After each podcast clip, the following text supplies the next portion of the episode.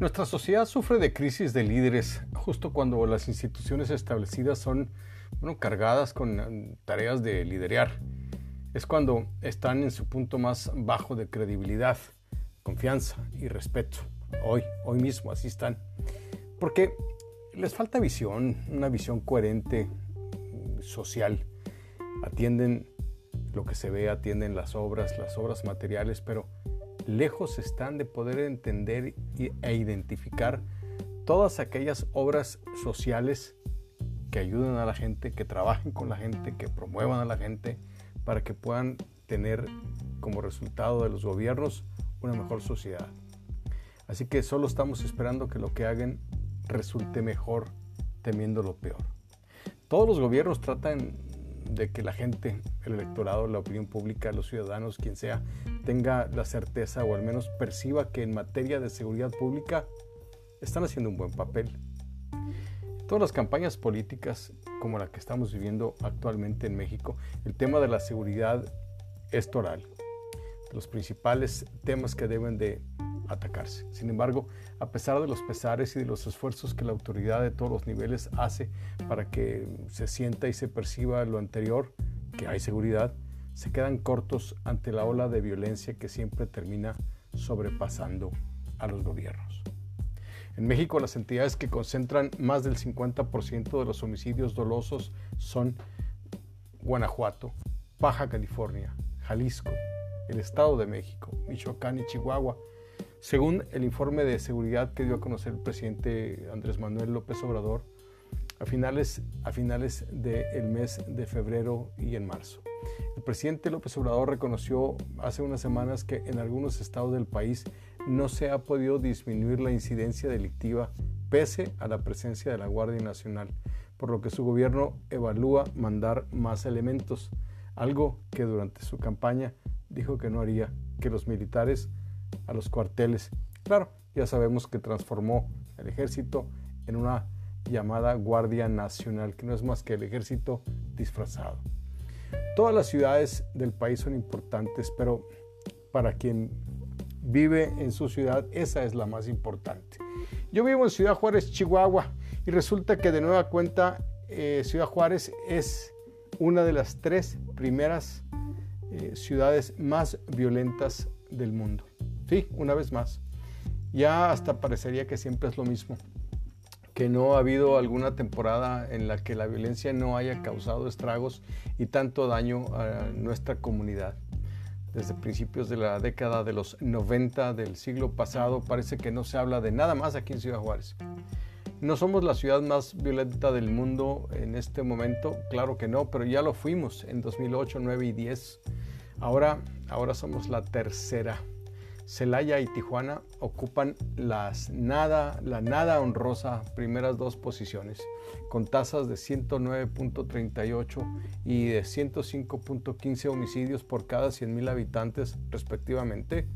La nuestra, aquí donde yo vivo, Ciudad Juárez, Chihuahua, registra 103.61 homicidios por cada 100.000 habitantes. La que le sigue hacia abajo es Obregón en Sonora con 101.13 y en la quinta posición se encuentra Irapuato con 94.99% por cada 100.000 habitantes. Dos ciudades de Guanajuato, las primeras cinco, una de Baja California y una más en Chihuahua, Ciudad Juárez a la que me refiero. La ciudad capital del estado ocupa el lugar 32, una ciudad que está solamente a 350 kilómetros de aquí. 32 es, ocupa ese lugar entre las ciudades más violentas del mundo. El Consejo Ciudadano para la Seguridad Pública y la Justicia Penal presentó el día de ayer este informe, este informe en el cual Ciudad Juárez resulta la tercera ciudad con mayor tasa de homicidios a nivel mundial. Tal pareciera que en todas estas tres últimas décadas el esfuerzo, el gasto, la política han servido para tres cosas. Para nada, para nada y para nada. Han sido muchos millones de pesos los que a lo largo de varias administraciones de gobierno, tanto federales como estatales, se han invertido. Mejor dicho, han gastado y han alegado que así van a lograr una mejor eh, seguridad con estas inversiones en nuestras ciudades y en el país en general, cosa que ha sido un rotundo fracaso y ha sido totalmente falso.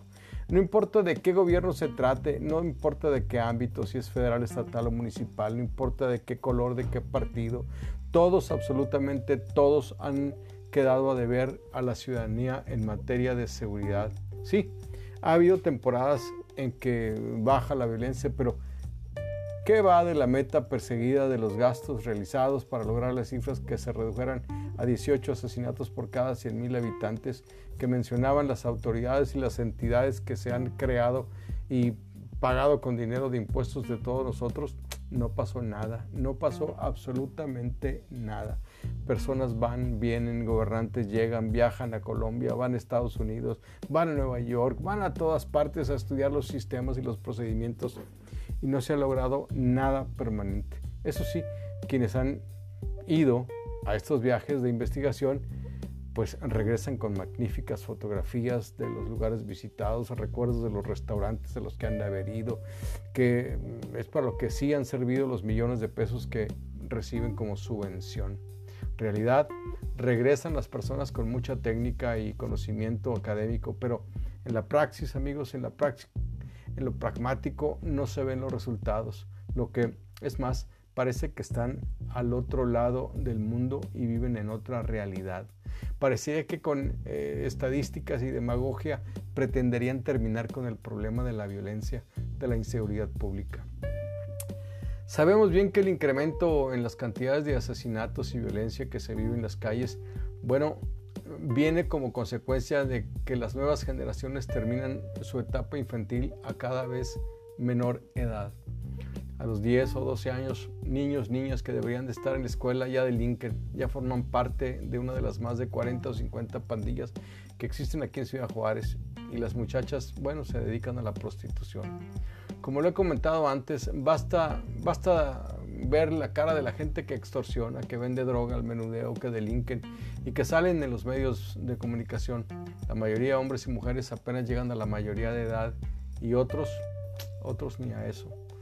Las nuevas generaciones que tienen una gran cantidad de tiempo libre son consumidores de grandes cantidades de imágenes de violencia y sexo en la televisión, películas, música de rap, de banda, de narcos, donde la violencia, el sexo son signos de la hombría y de ser mujeres muy liberadas y libres. Mientras tanto, las pandillas, las pandillas llenan el vacío creado por la ausencia de un padre o de una madre de familia en el hogar. Sabemos que la injusticia social conduce a la violencia. La violencia y la desigualdad son frutos de la maldad y de la mala gestión de los gobernantes, pero también de la apatía de la sociedad.